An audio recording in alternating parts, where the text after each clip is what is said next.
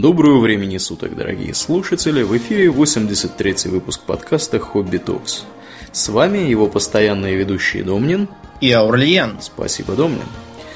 Э, в прошлом выпуске завершили мы тему, э, тему наемников. Да, солдат удачи. Солдат удачи и прочих людей, которые за деньги готовы делать всякие непотребности. Сегодня мы решили поговорить о противоположности в некотором роде.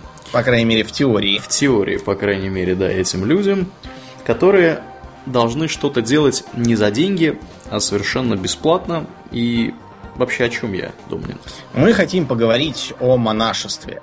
О монашестве в широком смысле, то есть не только о монашестве христианском, собственно, но и об его возможных аналогах из других э, из других мест и других религий. Бытует, кстати, мнение, Домнин, что да. Э, монашество в западном мире появилось, собственно, из мира восточного. Э, потому что как, как явление, вот как таковое, оно якобы оно пришло к, в западный мир, в Европу, после завоевания Александра Македонского, направленных так сказать, сам знаешь куда. На восток, да. На восток. В после, Индию. После, да, после греко-индийских царств, там же мы знаем, что там э, некоторое время существовали государственные образования, которыми руководили греки. Вот, и поскольку на Востоке монашество уже было в это время, э, собственно, есть мнение, что оттуда оно так и попало в Европу. Но, с другой стороны, не будем забывать, что в той же самой Греции, из которой Македонский понаехал mm-hmm. в Индию, mm-hmm. там уже существовала довольно развитая субкультура разнообразных философов в белых простынях. Угу. Некоторые даже в бочках сидели. Да, один вот сидел в бочках и тоже всячески демонстрировал свое презрение окружающему миру, когда тот же Александр пришел и спросил, что он может для него сделать. Тот ему ответил, отойти и не заслонять мне солнце. Вот. Но были всякие течения стоиков, потом был такой знаменитый гражданин, как Пифагор. Нам он известен в основном из школьной программы, как угу. математик и геометр, если да. конкретно. А еще как обладатель штанов, которые равны да. во все стороны. Квадратные, то есть у него да. штаны. Я как Или кубические, да. Пытался да, представить, как выглядят его штаны. Да, ну это бородатая шутка да. штаны. Дело в том, что никаких штанов он не носил, потому что он был грек. Да. А, э, хотя, с другой стороны, вот э, если я и могу представить грека, который носил бы штаны, то это действительно был бы Пифагор. Потому что Пифагор, помимо того, что занимался математикой, еще был э, главой э, одноименной секты пифагорейцев. Ты знаешь, что это за секта такая была? Не знаю, площадь, э, площадь круга считали? Нет, какая-то сумасшедшие философские, э, не знаю, какая-то секта, которая э, которую он всячески пиарил, как якобы пришедшую из Египта. Ну да, просто Египет был таким вот центром загадочного и волшебного, там такой загадочный Восток. Угу. Вот, и он э, пиарил его с помощью египетских якобы знаний. Кое-где в некоторых полисах а, правила жизни этой секты возобладали и были приняты на законодательном уровне, но долго это не продержалось. Видите ли, в чем дело? А, у Пифагора то ли был, было желание тонко троллить своих последователей, то ли у него что-то было с головой не то. Потому что если почитать заповеди, то там будет написано что-нибудь типа «не откусывая от целой булки», ну, это в принципе То есть, разумно. Ее надо резать пополам и отку... или я, я не знаю, зачем это нужно. А закончился Пифагор потому, что он не решился, спасаясь от преследователей, бежать через бобовое поле, потому что в его систему ценностей почему-то входило поклонение бобам. Ну, вообще бобы полезны для здоровья. Я Но его, в принципе, тут в, понимаю. В его, в его конкретном случае они были очень вредны для здоровья и даже для жизни.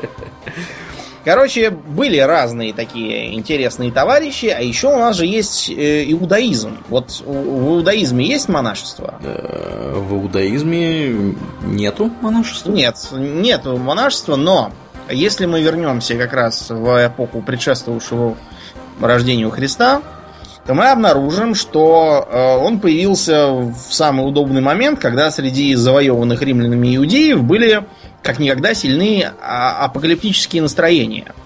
При том, что вообще для евреев они не очень свойственны, прям скажем.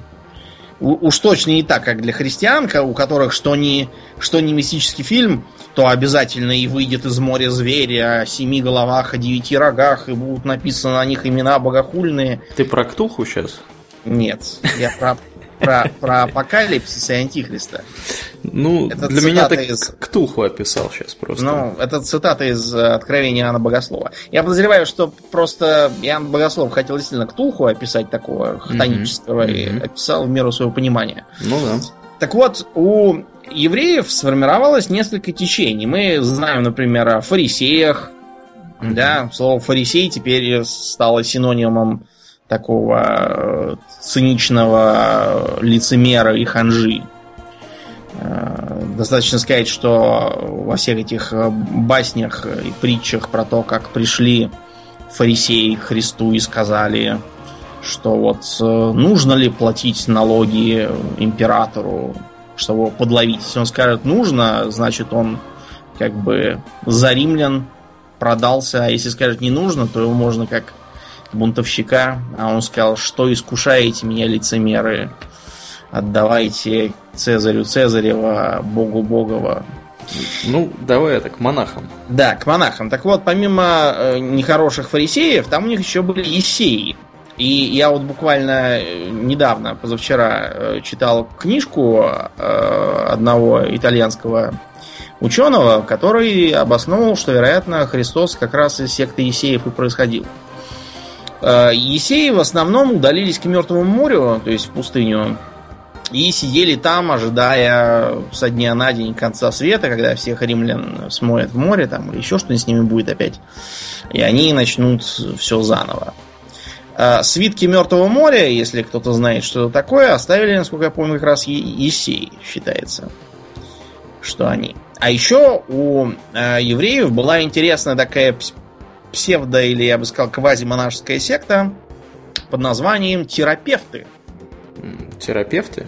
Да, только не те терапевты, которые выписывают бумажку тебе на... В поликлинике, которые сидят. Да, не те терапевты. Потому что вообще само слово терапевта э, по-гречески обозначает э, служитель, поклонник, э, поклоняющийся чему-то. Вот. На самом деле, сами они себя, разумеется, никаким терапевтом не называли, это греческое слово. Это потом э, греческие богословы византийской эры при, при, прицепили зачем-то это, это название. Ярлыком повесили такой. Да, но вот они тоже сидели и жили в аскезе. Читали книги всякие там умные, э, молились, постились, не ели мясо. Радио Радонеж не слушали. Ну, не да. изобрели его еще. Радио Радонеж еще не изобрели, да. Вот такие вот были интересные явления. Э, все они, однако, не могут называться монашескими в полном смысле этого слова. И вот теперь, Аурлиен, скажи мне, что у тебя, когда ты слышишь слово монах, э, какой у тебя образ возникает? Может быть, не один, а несколько образов. Э, да, вообще ты прав. Первое, что мне пришло на ум, это какой-нибудь там дедушка из Киева-Печорской лавры, вот такой, знаешь, в какой-нибудь серенькой накидке, подпоясанный пояском, старенький, с бородой, сидит в келье там и молится. Это первый так. образ. Образ второй, э, это, помнишь, монаха Тука из да, баек, такой баек про Робина Толстый, Гуда. пьяный. Да, да, да, да, да. Вот это вот второй образ, который мне пришел на ум. Да, ну о монахе Туке мы еще поговорим. Э, я так понимаю, что ты хочешь, хочешь поговорить немного о том вообще, что такое, кто такой монах, какие, с какой целью он вообще стал монахом.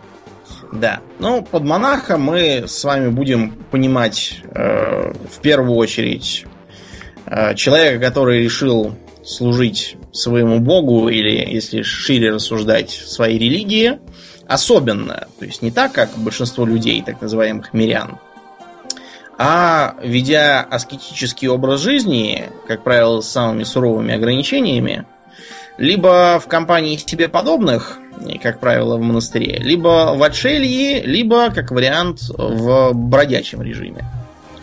То есть странствуя по, по миру. Как таковые монахи есть в большинстве ветвей христианства, кроме, например, протестантизма. Протестанты монахов не любят. Есть они в восточных религиях, таких как индуизм и джайнизм, кстати. Ну, джайнизм там отдельный разговор. Буддизм тоже держится на монахах. И есть некоторое подобие в суфизме, это такое направление в исламе, под названием дервиши, но они все-таки, строго говоря, к монахам не относятся.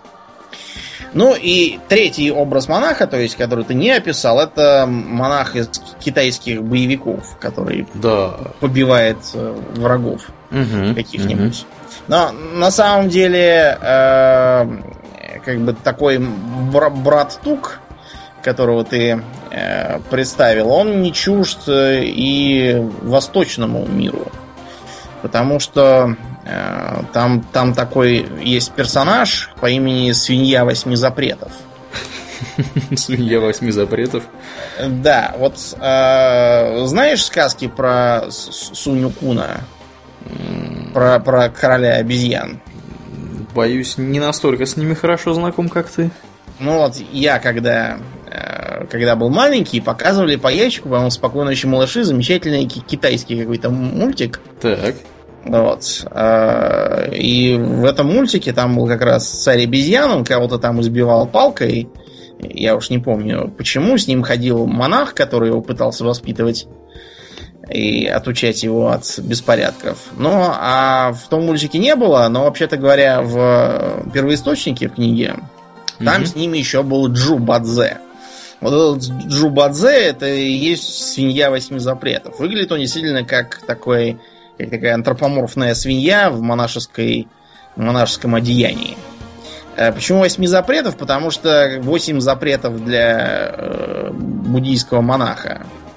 Э, потому что он пьяница, он обжора, ему периодически приходится э, сражаться, таким образом нарушая запрет, в том числе и на насилие. Э, он таскается за бабами. Ну, в общем, такой комический персонаж. Да уж. Вот, который, который, между прочим, считается отражением представлений сельского населения нехороших монахов. А, так вот, поговорим о монахах ранних. Поначалу в христианстве монашество не было, скажем так, э, организованным течением. Это просто вот были такие индивидуумы, которые уходили в пустынь Э, и жили там э, в спокойствии и тишине. Уходили они не потому, что очень им нравилась пустыня, а чтобы избежать соблазнов мирской жизни. Потому что если жить в миру, то очень трудно э, соблюдать, например, правила питания. Как обычно питаются монахи? Вот, если взять абстрактного монаха и представить, чего ему есть нельзя – я думаю, проще описать, чего ему есть можно. Наверное, хлеб и воду. И, ну, и в общем, да. Если говорить, если говорить обобщающе, то ему нужно питаться растительной пищей. Плюс там разные запреты на местном уровне, так сказать, какие mm-hmm. растения можно есть, какие нельзя. Он не пьет алкоголь, а часто и не пьет разные сложные напитки типа чая. То есть ему можно пить только воду. Он а, кроме того, придерживается обычно запрета на насилие. А, вот у джайнистов, например, этот запрет, он такой всеобъемлющий. У них монахи занавешивают себе а, рот и нос такой маской, вроде медицинской, чтобы случайно не вдохнуть какого-нибудь комарика. И, и... Под, и не подхватить какую-нибудь заразу от него. Ну, нет, смысл как, раз, смысл как раз в том, что они, они не хотят не хотят повредить своей карме, нечаянным убийством. А перед собой предполагается, что надо нести э, Метелку. метелочку, да, и мести, и все. Угу, угу. Но это все в теории. А вот если мы посмотрим на самый обыкновенный католический монастырь средних веков, ну, раннего средневековья, э, то мы обнаружим, что ели там, ну, не то чтобы плотно, но, по крайней мере, достаточно разнообразно. Например, э, ели яйца, причем по многу, по 5-6 по штук. Ели сыр. Сыр, правда, не очень хороший, а очень такой, знаете, твердый, который нужно отваривать еще, чтобы он размягчился. Ели рыбу. Ели всякие овощи, лук, чеснок. Э, выращивали дыни и арбузы. Э, потребляли э, некоторых водных существ. Это зависело от конкретного места и времени. Ты знаешь, что такое капибара, Ульян? Капибара это такая смешная маленькая тварь, похожая, по-моему, то ли на оленьку, то ли... Ну, похоже на гибрид оленя с бобром, только без хвоста. Вот-вот, я такое, помню, да? да, что она как-то забавно выглядит, это капибара. Да, на бобра он похож потому, что ведет водный образ жизни. И именно это существо было разрешено к потреблению духовным лицам и постящимся мирянам в Новой Испании. Ну, потому что живет в воде, а значит, наверное, рыба и, и, и можно есть. Ну, на самом деле, просто, просто монахам хотелось хоть как-нибудь э, питаться в незнакомых условиях. Миском. Хоть, хоть кого-то, да, есть. Ты мне вот что скажи, где эта Новая Испания конкретно находилась? Южная Америка. Вся, вся, вся Южная Америка? Ну, не вся, Бразилия же, вот, например, португальская. Португальская, ну, понятно, понятно. Да. Я вот и думаю, как они капибару, которая, вообще говоря, в Европе-то не водится, ели. Ну, это я про конкистадоров говорю. Понятно, понятно. Кроме того, европейские монастыри известны приготовлением разнообразных напитков. Каких, например? По-моему, всяких алкогольных. Пиво, вино, что там они еще могли? Да. Намутить? А вот, кстати, шампанское, оно откуда появилось? Тоже оттуда? Да, там слепой, слепой какой-то монах приготовлял вино, а оно у него скисло и начало пениться. Он решил, что не выкидывать же, надо попробовать. А оказалось, что очень даже вкусный отдельный напиток получился. Вот. Но, э, кроме того, они потребляли хлеб, сами пекли кашу всякую там из зерен, э, коренье, капусту, варили разные супы. Например, вот в Чехии, в Южной Германии можно всяких там монастырских похлебок попробовать интересных. В общем, нормально питались. Да, в целом питались нормально. А вот, например, современные буддийские монахи в том же Шаолине, как они питаются, знаешь? Э, я думаю, что они не ахти как питаются здорово. Ну. Я, я видел просто азиатских монахов. Вот, они все такие щупленькие, костлявенькие. Э. Но посмотри потом на настоятеля Шаолинского монастыря преподобного Ши Юнсиня если он еще здравствует. Потому что, э, ты знаешь, он тебя сразу развеет все представления о худеньких монахах. Ну, Преподобный Ши Юньсинь весьма монументален. Я кого видел, тех и описал. Чем питается преподобный? Ну, преподобный, наверное, должен питаться хорошо. Ну, на самом деле, у монахов, которые занимаются боевыми искусствами, питание более усиленное, они, в принципе, ну, могут подкрепляться в течение дня. Единственное, что нельзя есть сладкое или жирное в любой момент. Да, и, соответственно, мясо тоже нельзя есть. А так можешь пойти поесть рис, овощей.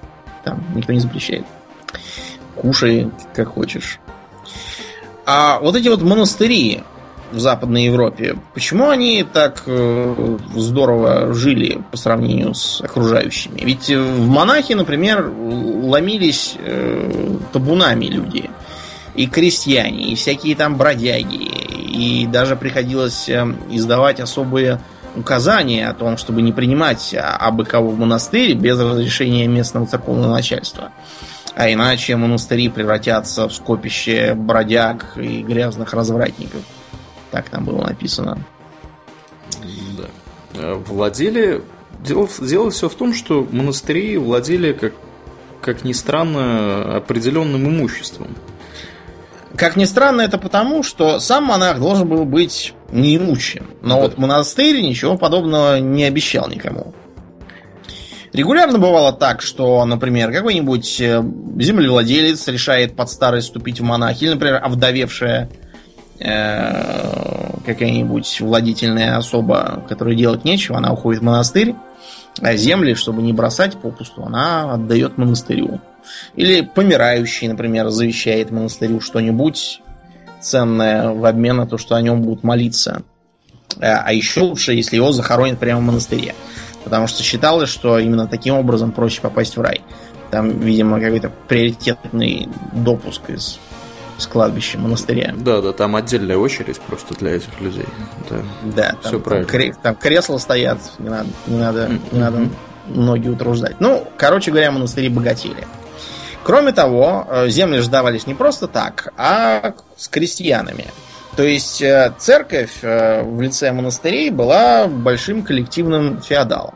Угу. При этом, что важно, те же самые крестьяне не могли особенно зажиреть, потому что так была устроена феодальная, феодальная экономика, что с них все сливки снимали, им оставляли только, чтобы не померли. Я напомню э, нашим слушателям, уже упоминавшуюся пару раз, э, балладу про доброго крестьянина Виллана и злого Рива, старосту. Слово шериф, оно как раз от корня шир, то есть графство, и Рив, то есть старший, происходит. И пришел этот э, злой Рив к Виллану, развернул свой свиток с записями и стал допрашивать его. А, вышло по этому свитку, что крестьянин держит две баваты земли. Я не помню, что такое две баваты и сколько это бавата. Я подозреваю, что немного. К тому же, одна бавата из них была баватой камня, а другая баватой болота. Не самые ценные угодья. И спрашивал с него Риф разнообразные налоги. Например, 2 шиллинга и 6 пенсов скотпенни, и 16 пенсов аверпенни, пол чильдрона овса. Я подозреваю, что слово чильдрон это котел. И это, вероятная мера где-то литров в 15-20. Mm-hmm. Двух кур, 10 яиц. И работал ли он на барщине три дня в неделю? Поясняю, если вы работаете на барщине, значит вы не работаете не на своем поле. Получается, что у поля барина приоритет перед вашим. Являлся ли он э, осенью четыре раза как сезонный рабочий для жатвы? Вот вроде как мексиканцы сейчас в США приезжают осенью. Вот, так, так, так вот крестьяне. Были. Твоя информация устарела, они и не уезжают теперь даже оттуда. Уже и не уезжают. Да. да. И вспахал ли, взборонил ли он три рода земли. Вот я подозреваю, что рода это очень многое. Э, по повинности называемый Аверерт. И сделал ли он для господина лодку к ярмарке святого Кесберта. Я не знаю, зачем рыцарю столько лодок нужно, что он там лодочную флотилию собирает, чтобы катать горожан в городском парке. Непонятно. Ну, в общем, много чего должен был сделать Виллан. И единственное, к чему придрался Рив, это к тому, что он сделал ручную мельницу из камня и молол свое зерно на ней. И не заплатил ни копейки за это своему господину, потому что, вообще-то говоря, он был обязан ходить на господскую мельницу и выполнять так называемый мельничный бан. А если не изменяет память, еще был печной бан, то есть нужно было еще идти печь хлеб, тоже не у себя дома, а на господской пекарне, и тоже за это раскошеливаться. И тогда Рив спросил Виллана, знаешь ли ты, что будет с тобой за этот великий грех? Знаю, ответил Виллан, то же, что и за второй мой великий грех. А какой же второй твой великий грех? Спросил Рив. А второй мой великий грех, я убил благородного Рива. Так ответил Виллан и ударил Рива ножом. В общем, э, при такой политике, так сказать, фискально-налоговой, очень трудно зажреть, будучи крестьянином. А вот церковная собственность не облагалась ни налогами, ни поборами, никакими там взысканиями. Сплошь и рядом э, бывало так, что хотя э, монастыри формально подчиняются епископу, этот епископ не платит никаких налогов вышестоящему феодалу, на земле которого он формально находится. Часто это оправдывалось тем, что реальным сюзереном монастырей является не кто-нибудь, а сам Папа Римский, а местным феодалом Фига. Те, кто играл в Crusader Kings вторые, те mm-hmm. могут вспомнить, что католические епископства, они норовят платить деньги папе. Ну да, если, если папа им нравится больше, чем вы. Или если у вас нет антипапы. Да, да, да, да. Ну, соответственно, если вы им нравитесь больше, чем папа, то деньги они будут платить вам. Вот. Довольно бесполезные, кстати говоря, по-моему, эти епископства. Ну, Crusader Kings 2. Это отдельный вопрос, там у них есть свои, да, свои я, прелести. Я как-то не проникся ими, скажем прямо. Да, ну ладно. Да, так вот, возвращаемся к, наш, к нашим монахам, так сказать. А, монастыри на Западе представляли собой э, довольно противоречивое явление, потому что, с одной стороны, э, к ним постоянно приезжали с инспекцией из вышестоящих церковных, так сказать, кругов. Угу. Записаны э, моменты, когда монастыри штрафовали там по-всякому и подвергали разнообразным взысканиям и наказаниям, например, за то, что там были отдельные кельи для монахов. Mm-hmm. И папа римский с ними прямо воевал и, и грозил отлучить, пока они не сломают все перегородки и не будут спать все в общей спальне. А были случаи, когда, например, покрывшие красной черепицей крышу тоже попали под раздачу. Им было велено все это поснимать и крыть крышу соломой или уж на крайняк свинцом, если им солома не нравится. А, издавались самые разные запреты на употребление алкоголя, или, по крайней мере, его ограничения. А, Причем, что интересно, сам по себе алкоголь э, не, считали за что-то ужасное. А, в средневековой Европе с алкоголем было отношение особое. Во-первых, тогда считалось, что лучше пить именно алкоголь, чем воду. Почему, Аурлиен? Не знаю, потому что, может быть, заразы в нем меньше, если это алкоголь. Ну, очевидно, да. Если алкоголь сколь-нибудь крепок, да, то в нем меньше шансов поймать дизентерию какую-нибудь там. Это один момент. Другой момент, э, то, что в христианстве вино используется в священных целях. Да, как кровь Христа при причастии. Да, как кровь Христа при причастии. И вот э, э это самое вино, оно объединяло паству и а, выделяла их среди других соседних народов. Потому что, скажем, а, как узнать э, сарацина? Сарацин не пьющий. Угу. Многие еретики, которые считали себя слишком уж священными для алкоголя, тоже не пили, и поэтому их можно было выщемить. Кроме того, э, можно было э, выискать евреев, потому что они не пили, как-то говорили, доброго христианского вина, а делали какое-то там свое пойло специальное для того, чтобы напиваться так, чтобы не отличить Амана от Мордыхая. Как, как, как они говорят. Как-то раз мне сообщили в университете такое, и были несказанно удивлены, что я знаю, кто такой Аман, кто такой Мордыхай, и почему они совершенно не похожи. Ну вот, и получалось, что как бы совсем алкоголь запрещать и нехорошо, а если позволять монахам спиваться, то от этого страдает авторитет церкви. Далеко не все церковные иерархи были такими прямо нерадивыми пастырями, которым глубоко параллельно э, на имидж церкви, вроде того римского папы, который сказал «Бог дал нам папство, так насладимся же им». И стал наслаждаться, как, как, как не в себя. Вот, регулярно появлялись новые ордены. Вот, например, тот же орден бенедиктинцев был основан специально, чтобы, во-первых, навести порядок с э, распустившимися монахами, а во-вторых, для того, чтобы сделать такой, знаете, универсальный орден. А, то есть э, с гибким уставом, который можно соблюдать как, например, в жаркой стране, так и в холодной. Как на каком-нибудь островке, так и на равнине. Как э, в Э, мирной стране, так и в какой-нибудь там дикой, где набегают через границу злодеи. Бенедиктинцы тут же расползлись по всей Европе, за это исключением одного острова, Аурлиен. Как думаешь, какого? Ирландии. Ирландия? Да, да. А вот. почему? Ну, вот почему-то, видимо, потому что ирландцы уже очень уж привыкли к своим порядкам, заведенным еще при старине Патрике. Вот. Он же их научил заодно и алкоголь бодяжить, так что они решили, ну, этих бенедиктинцев с их вином, нам, нам лучше виски свое.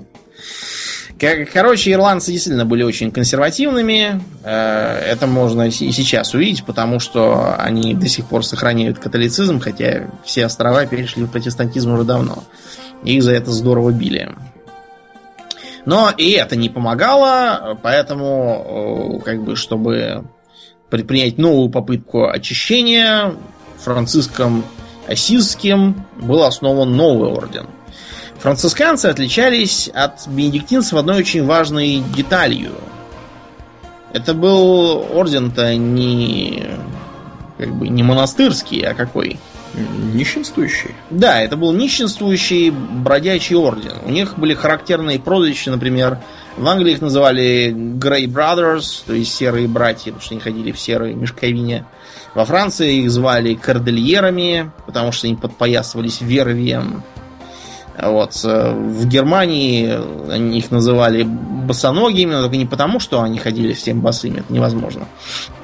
А потому что они носили сандалии на босу ногу, то есть не надевали ни шоссы, ни чулки там никакие, э, ни мягкие удобные э, полусапожки, а именно вот сандалии, которые, которые там всякие древние греки носили. И э, с одной стороны, э, францисканцы, во-первых, были одобрены папой Иннокентием III, а во-вторых, э, имели в своем уставе обязательное требование безоговорочно подчиняться папе. Но э, тут же начались проблемы с этим самым папой.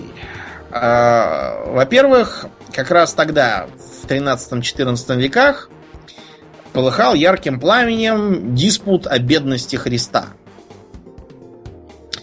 А как по-твоему, Аурлиен, Христос был беден? Подозреваю, что нет. На что он был богат? Жил во дворце? Подозреваю, что нет тоже. Вот, э, вот этот вопрос, э, в смысле, вот то, как ты ответил, это был, наверное, самый лучший, самая лучшая тактика в 13-14 веке, потому что за неправильный ответ могли и изжечь. Да, ну, Или, по крайней мере, заточить куда-нибудь. Да, вопрос, конечно, интересный и дискуссионный, но я, честно говоря, не вижу, как они могли бы э, прийти к разрешению его. Собственно, вот этого вот спора. Был он беден, не был он беден. Кто Дело, понимаешь, в том, что спорта не об исторических подробностях, да? Mm-hmm. Они, они все выдвигали свои, свои доводы, например, о том, что папа доказывал и союзному богослову, что Христос и апостолы, они коллективно владели имуществом, потому что они там должны были что-то есть, пить, где-то жить, поэтому, вероятно, имущество у них было. А те же самые францисканцы и более радикальные их э, ответвления, они э, говорили, что вот, как помнишь, э, к Христу подошел богатый юноша и спросил, я вот исполняю все требования Писания, и как, как мне быть уверенным, что я попаду э, в рай-то после смерти? Угу. И Христос ему сказал, что надо все раздать, что имеешь бедным, и идти со мной. И юноша опечалился и отошел, потому что слишком любил он свое богатство. И Христос потом говорил, что проще канату пройти через э, игольное ушко, чем богатому войти в Царствие Небесное. Широко распространен неправильный перевод, что проще верблюду пройти сквозь игольное ушко, но просто верблюд и канат звучат очень похоже на арамейском, насколько я понимаю. А, все, я думаю, всем, всем понятно, что верблюды через игольное ушко не лазят, а вот канат, как антипод ниточки, которая через игольное ушко продевается, он как раз больше подходит. Но э, это вообще не новость. Вот, например, ты э, не видел вот эту вот знаменитую статую э, как его Моисея, такую работу Микеланджело, золотую с рогами. Боюсь, что нет. А такая есть, да. Насколько я понимаю, в Риме можно посмотреть. Здоровенная статуя Моисея с рогами. Моисея с рогами? Эм, а Потому почему? что, понимаешь, только в 16 веке было официально, э, официально э, признано, что в перевод Писания вкралась ошибка, И Моисей сошел с горы Синай вовсе не рогатым, а просветленным. Mm-hmm. И, и больше не надо его изображать рогатым. Большинство рогатых изображений либо сами потерялись, либо их подтерли и поправили, а вот статую ломать не решились. Периодически возникают э, очередные велотекущие дискуссии о том, что надо бы врага эти спилить, а другие говорят, что нельзя портить, а третьи говорят, что вот это, это как раз вопиющий пример того, как верующие готовы в любую дурость поверить, какую им там скажут, даже врагатого Моисея. Да уж. Так что с переводами там, да, надо быть аккуратным.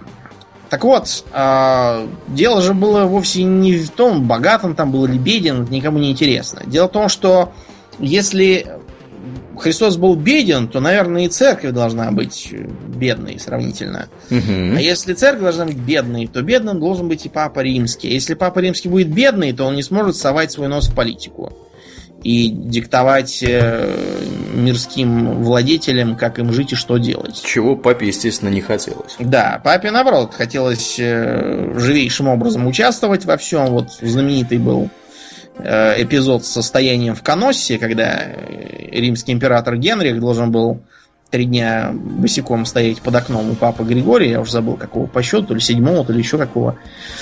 Вот. И пока, пока тот его не простил, не снял отлучение. Григорию, правда, это на пользу не пошло. А, были самые разные диспуты, дискуссии. Кого-то сажали, кого-то сжигали, э, пытались убить, заманивали в засады. То есть там такие были нешуточные разборки по этому поводу. Э, папство старалось и так и сяк обосновать то, что Христос не был беден. Например, на сделанные распятия большие для установления в соборах, а Христу на пояс привешивали кошель с деньгами. Типа имущества. Да, типа имущества. Понятно, что никого с кошелями на поясе не казнят. Это был такой как бы символ и все такое. Но э, францисканцы тоже были не единые. У них были так называемые э, полубратья или фратичелли.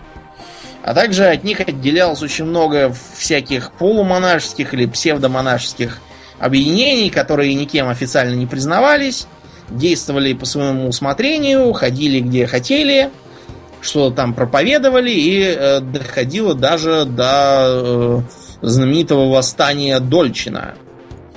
Дело в том, что у э, вот этого течения было крайнее выражение под названием апостольские братья – это было нечто среднее между монахами и сектантами, а, которые протестовали против обмерщения церкви. Обмерщение – это, значит, погружение церкви в мирские дела.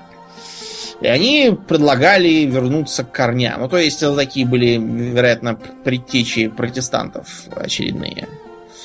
Вот. Э, они появлялись то тут, то там, а их то громили, то был, был случай вот с э, одним из их иерархов под названием э, Герардо Сагарелли. Он, вообще-то говоря, был безграмотный крестьянин из Северной Италии. И как бы сидеть бы ему и пахать земельку, но он почему-то вдруг понесся проповедовать коммунизм, имущественное равенство, говорить, что вот э, э, духовенство, он просто пытался в монастырь уйти тоже, а увидел, что там живут как-то как не так. Кроме того, его туда попросили больше не ходить, потому что он со своими взглядами портил всю малину и навлекал ненужное внимание церковного начальства. Ну и он э, в итоге у него что-то там в голове щелкнуло, он решил, что он теперь новый апостол, обрядился в ну, в то, как он представлял себе одежду апостолов, отрастил бороду и патлы, ходил и э, как бы проповедовал, говорил, что будет конец света, что нужно поститься, молиться. Эм, дальше его э, местный епископ все-таки прибрал к рукам, но он вроде как его не решил не сажать в тюрьму, а держать при себе вроде как бы шута. То, то, то, то есть он его там сажал с собой за стол э, и задавал ему всякие издевательские вопросы, типа э, как там Христос э, съел бы вот такого жареного поросеночка, как епископ сейчас съест, или не съел бы. А в ответ на это Сагарелли разражался очередной трехчасовой проповедью. Но, в общем, э, все это было здорово, пока было тихо, а когда про это пронюхали в Риме, э, Сагарелли сцапали вот, и сожгли. На этом дело бы для него кончилось, но тут э, появился бывший монах Дольчин. Дольчин, судя по описаниям, был такой здоровенный бородатый жлоб – который развил вот эти идеи коммунизма, э, проповедуемые бродячими монахами, до полного абсолюта. То есть э, его последователи это было что-то вроде, не знаю, таких древних хиппи.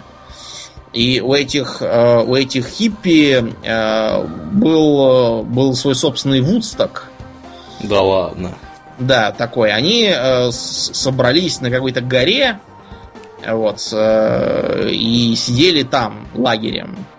И э, с одной стороны, жрать там было нечего, и было, в общем, холодно и трудно, но с другой стороны, у них там был э, полнейший коммунизм, полная свобода, у них там не было института брака, то есть они там все повально э, так, друг погоди. любили. А, у них что, и монахини там были? Да, они понабрали с собой и беглых монахинь, там были всякие там бегинки, какие-то полумонашеские тоже сомнительные такой репутации гражданки. Вот. Многие монашки к ним присоединялись. Кроме того, окрестные жители тоже к ним пришло. Их там было очень много. Там было что-то около трех тысяч, не меньше.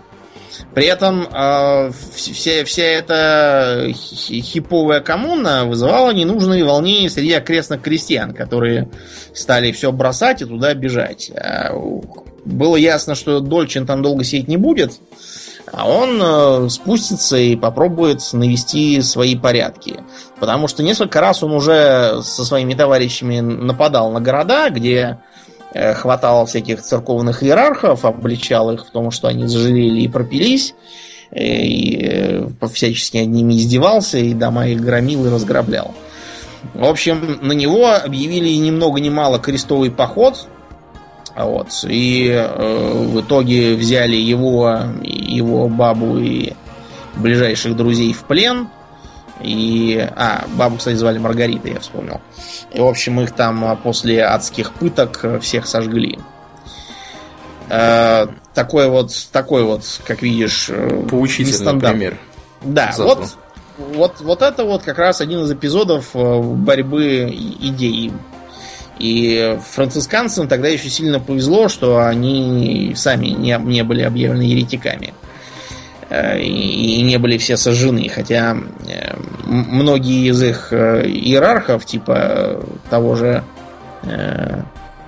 Убертина или Михаила Цезинского, например, они изрядно пострадали, им приходилось бегать от от преследований, э, перед всякими судами оправдываться и тому подобное. Кстати говоря, э, бегать от преследования. Монах Тух, между прочим, тоже был францисканцем. А, а, а ты думаешь, почему? Почему именно как бы такой он? Вот такая у францисканцев была репутация таких близких к народу, так сказать. Народных монахов. Монахов, да, с палкой. А, кстати говоря, вот а, мы все говорим про этих францисканцев-бенедиктинцев. Как средневековый монах выглядел? Ну, и мы, понимаем, конечно, что у них там были разные, одни в белом, а сверху черные, другие в сером, а сверху зеленые. Это все было разное. Но в целом вид у него должен был быть какой? Начнем с прически. Прическа у него должна быть под горшок с выбритой этой, как ее назвать? Танзурой. Танзурой, Танзура? Да.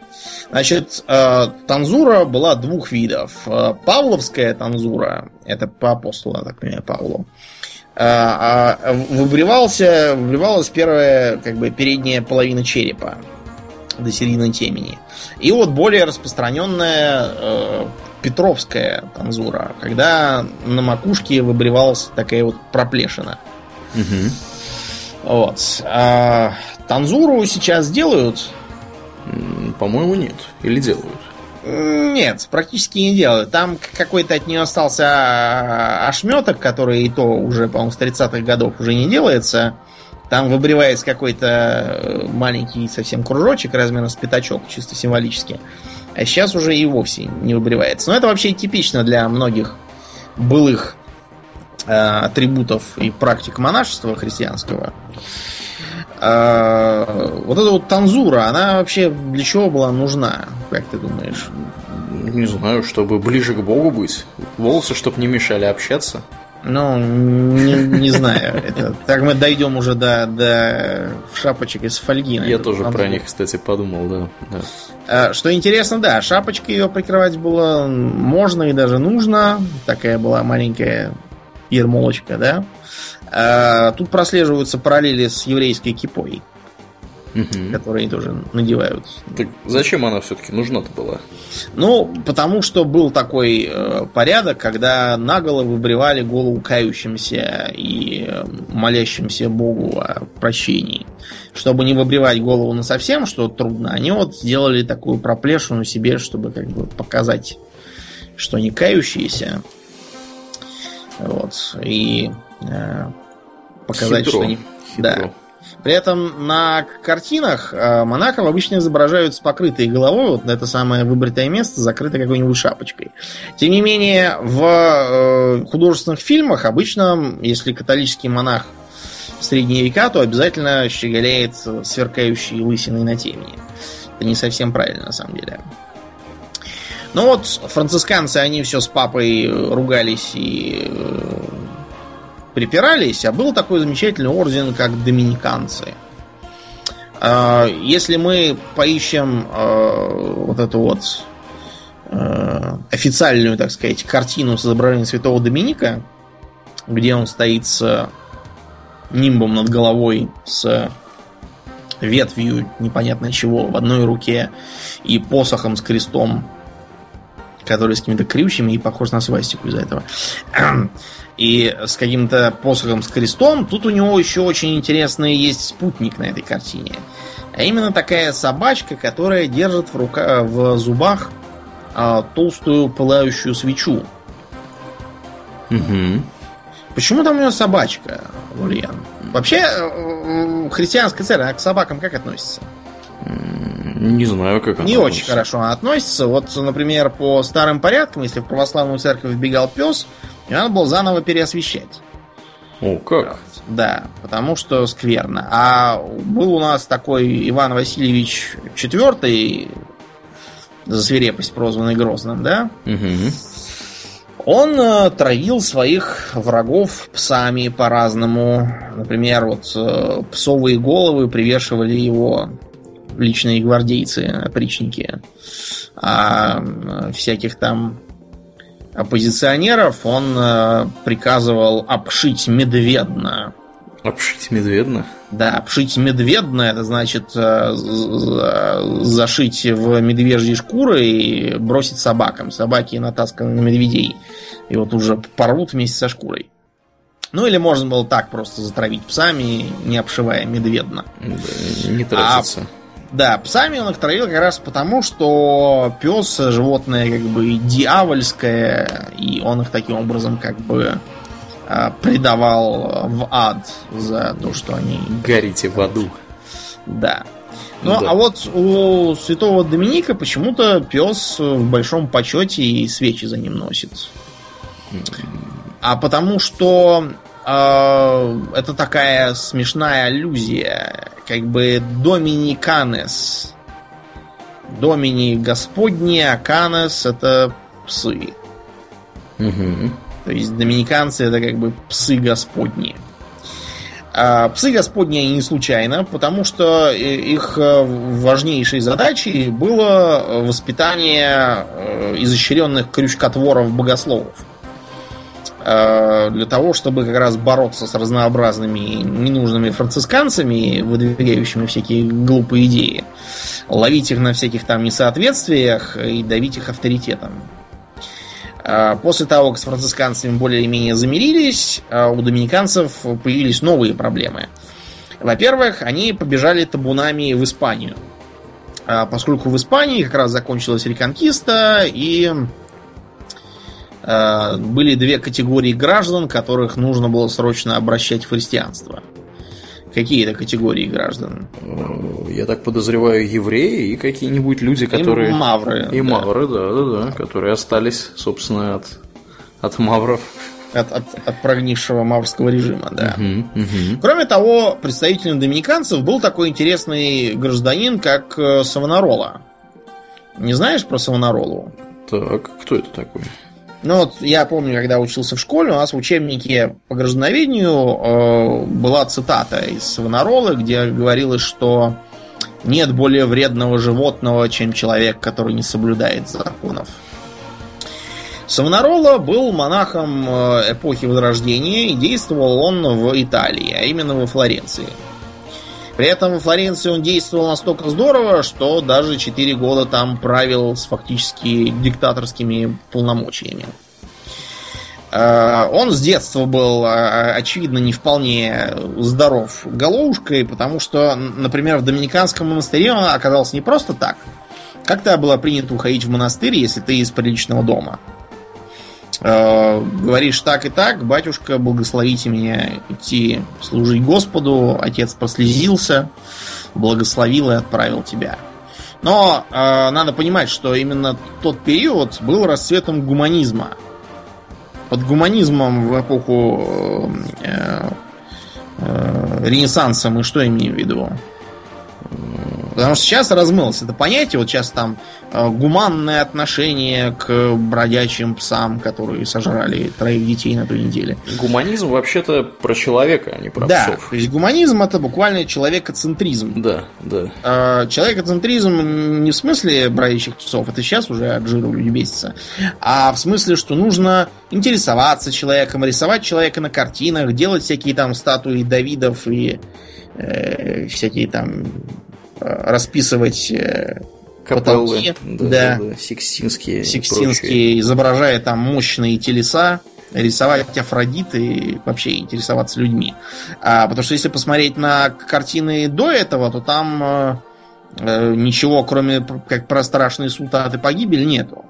И, э, к примеру, вот я в школе помню, что нам показывали как один из важных столпов э, гуманистического подхода картина «Медный бак».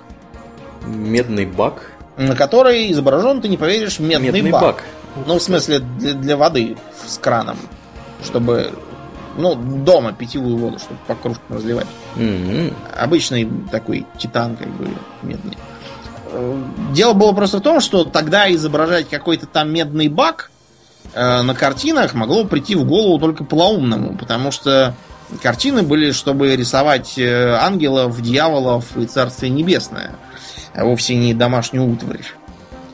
Понятно, в общем, как тогда мыслили люди. И вот Савонароле это страшно не нравилось. Он из дома слинял э, и вместо прощальной записки оставил там целую книгу, где написал о презрении к миру. В некоторых переводах о презрении к свету. Свету не в смысле небесному, а свету как бы как к светской жизни, да? Угу. То есть такой суетный.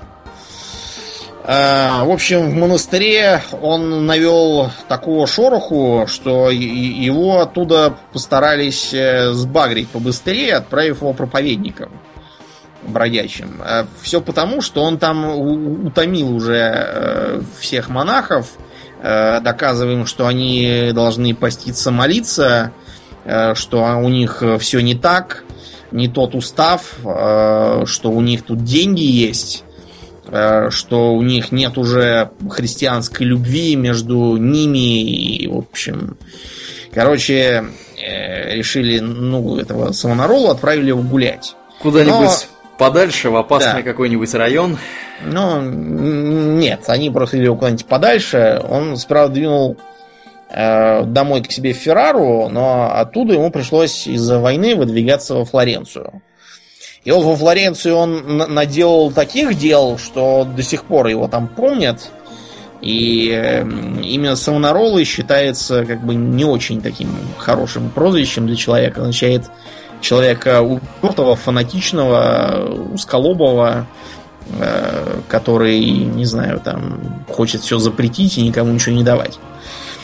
Во Флоренции он э, стал проповедовать публике, что они, оказывается, живут во грехе, что они рисуют картины, слушают музыку, пляшут на всяких там танцульках, носят шляпы с разноцветными перьями, э, вообще наряжаются, читают всякую фривольную литературу, интересуются э, всякими античными там книгами, в которых ничего хорошего нет, что могут хорошие язычники написать.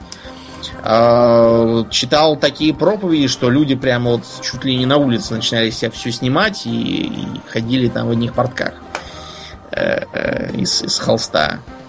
Вот. В общем, э, дело закончилось тем, что ему удалось даже поставить на лыжи семейство Медичи, командовавшее тогда э, в Флоренции.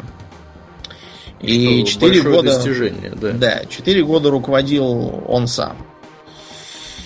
Э, он видел какие-то там взмахи меча на небе, устраивал под конец э, своей эм, Э, своей э, карьеры, так сказать, сожжение картин, музыкальных инструментов и всякого там такого.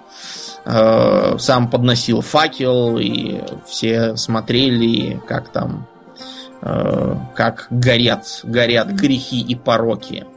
Завел хунвейбинов, да ладно. Э, да, э, которые э, внезапно врывались там в разные дома и смотрели, точно ли там соблюдают заповеди. Если там видели, что, например, кто-нибудь сел там в карты поиграть, а вот уже все это отбирали. Били по морде. Ну, не били, просто все отбирали и уносили там книги, изымали там, например, всякие румяна там или косметику. Вот. Э, научные там труды тоже. Короче говоря, через 4 года он уже всем надоел. Э, Папе Римскому он тоже стал поперек горла, потому что Папой Римским был как раз знаменитый гражданин Борджия, который ну никак, ну никак не укладывался во все эти аскетические росказни. Э, человек был абсолютно отмороженный, и Савонарола, э, как бы, хотя и поначалу поначалу имел благоволение Рима, быстро его лишился. Ну и, в общем, э, Савонаролу сунули в тюрьму, там его и пытали, вынуждали признаться, что никакой не пророк и не апостол. Э, он все упирался и доказывал, что он пророк, и ему было видение. Короче, ничего не добившись, его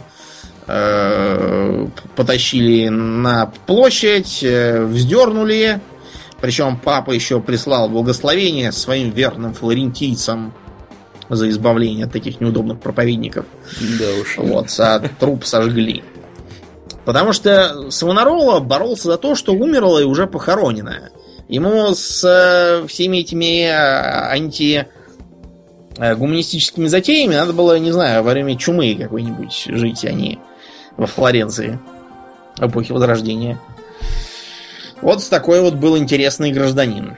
Если поедем в Италию, надо будет поискать памятники ему, поглядеть, как, как оно выглядит. Да. Да, да, да. Конечно. Вот, вот примерно на этом как бы история средневекового монашества на Западе заканчивается, дальше он делается довольно унылым. А вот э, у нас в России с принятием православия Монашество, вообще вот православная и католическая церкви, они как отличаются по роли монашества? Духовенство делится на белое, то есть, угу. которое в, ми, в, ми, в миру живет, священники, и черное, монашеское. А в католицизме белое духовенство главенствует, а черное, оно как бы на, на вторых ролях. Хотя, как мы уже вам постарались объяснить, все равно дела его были весьма важными. А вот в православной церкви кто главнее, черные или белые? Что, неужели черные? Черные, представь себе. Да ладно. А, как, как это выглядит, так сказать? Вот предположим, предположим, что а, я взял себе в голову пойти и стать, а, стать монахом И, ну, хорошо, не монахом, я имею в виду, а э, священником. Я решил стать священником, например, диаконом, священнослужителем. Диакон это такой младший священник. А, вот принял я сам, служу при церкви вместе со священником. И э, решил я, например, э, что полюбил какую-нибудь соседскую девицу и желаю на ней жениться. Могу я жениться на ней? Не знаю, можешь? Могу, а кто же мне запрещает? Э, более того, э, как бы мне даже и положено э, жениться и быть женатым и иметь детей в том числе. А вот священник мой, как бы руководитель, он может жениться и завести себе попадью? Неужели не может? Да может, кто ему не велит-то? Может, легко. То есть а. могут все? Нет, не все. А вот, предположим, э, я решил, что диаконом быть мне мало, а я хочу двигаться дальше и там сделаться чуть ли не архиепископом там каким-нибудь. И вот э, если я продвигаюсь по чинам выше и выше, то дальше у меня возникает дилемма. Либо я остаюсь где был, просто священником, э, либо я должен быть неженатый. Да уж, как-то это не очень удобно. Нет, смотри, э, тут как раз все правильно. Целебат в священстве, а, он нужен не просто так. Целебат в священстве нужен для того, чтобы э, как бы не застаивались э, династии. То есть, чтобы папа и римский новым не становился сын бывшего папы. Попович какой-нибудь, или как это назвать? Если царевич, должен быть Попович. Но э, вот, вот, такое вот э, такое вот правило, оно должно э, в теории позволять всем, смотря там по святости и, и благочинию, претендовать на высокие посты там и делать карьеру. И вот, предположим, я все-таки, хоть и женат, но я хочу двигаться дальше. Э, для этого мне нужно принять монашеский сан. Как-то не странно. Э, как это ни странно, придется мне быть сразу и священником, и монахом, то есть монашествующим священником. А так можно? Э, так нужно. Так нужно, да, да. А, у православных монахов у них много разных как бы э, градаций. То есть поначалу, когда ты приходишь, так в принципе везде, хоть у буддистов, у кого, ты делаешься кем? Послушником. Угу. Послушник почему так называется? Потому что он послушный. Ну, вероятно. Но на самом деле он выполняет послушание при монастыре. Послушание, у них там это всякие трудовые повинности и тому подобное. То есть нужно для того, чтобы человек привык к, к монашескому э, монашескому житью-бытию и всякому такому. Вот если он э, если он себя правильно э, правильно зарекомендует, то тогда он уже станет так называемым рисофором, то есть носящим рясу. Рисофор это вот такой уже, в общем, настоящий послушник. Более или менее. В смысле, настоящий монах, монах. который, да, носит. Дальше идет инок, это такой монах, э, как бы, стандартный. А потом две ступени схимы. Э, полноценный монах это вот такая вот малая схема, он дает четыре обета и принимает новое имя. То есть он как бы становится другим человеком. А дальше есть великая схема, она же полная схема. А, принявший ее становится схимонахом. Он ничего не делает, только постится и молится. Как правило, живет где-нибудь там в затворе и ничего не делает. По понятным причинам сейчас таких монахов мало. Ну, потому что если все будут поститься и молиться, кто, кто кормить-то их будет и зачем? Вот, из-за этого сейчас в схимники посвящают в основном либо тех, кто отдает концы, либо тех, кто уже совсем старенький и больной, и сегодня-завтра начнет уже перекидываться на тот свет. Э, такая вот, э, такая вот дилемма. И, в общем, если я собираюсь стать монахом, то мне нужно с женой развестись. Что довольно а, неудобно. А если, как бы, чтобы было удобно, надо ее отослать саму в монастырь, чтобы она сама стала монахиней. Это в идеале, разумеется.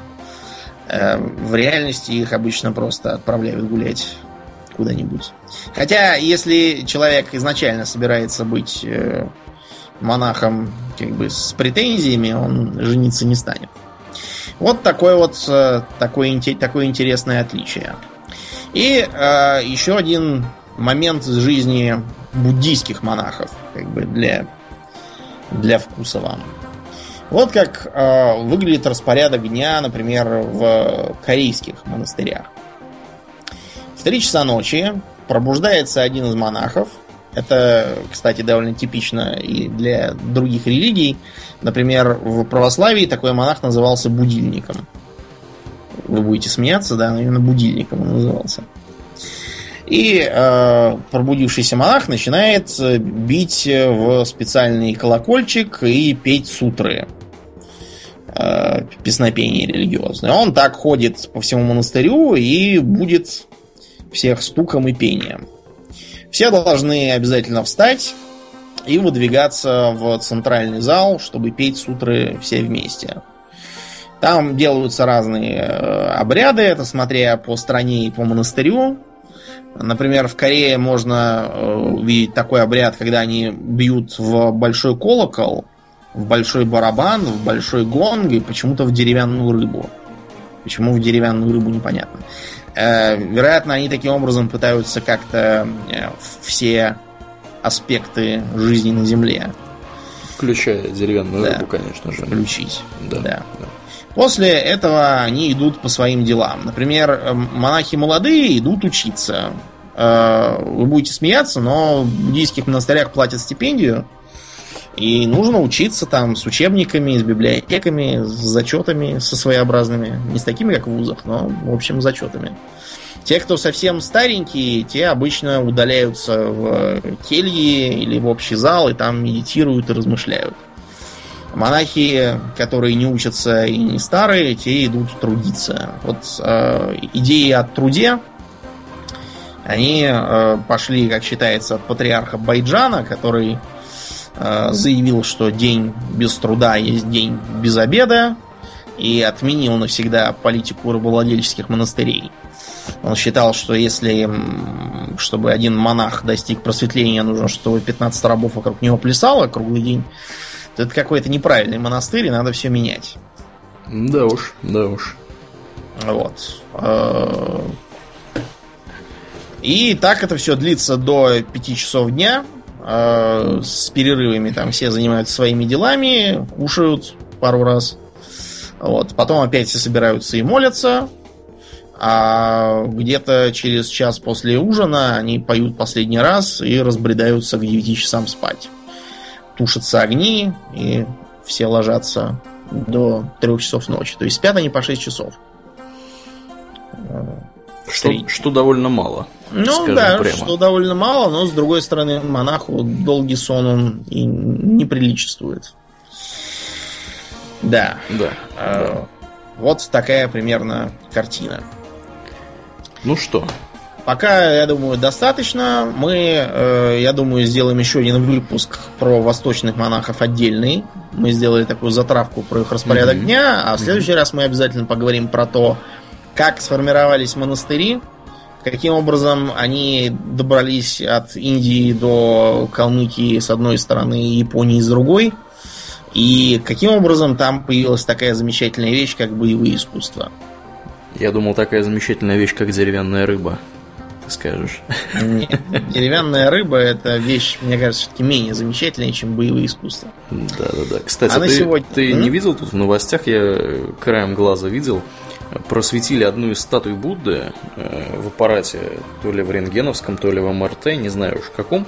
Оказалось, что статуя, в общем-то, сделана на основе мумифицированного буддийского монаха. То есть внутри ну, статуи скелет. Ну, очень может быть, да. Вот, так что, да. Приходите к нам в следующий раз, слушайте выпуск про азиатских монахов.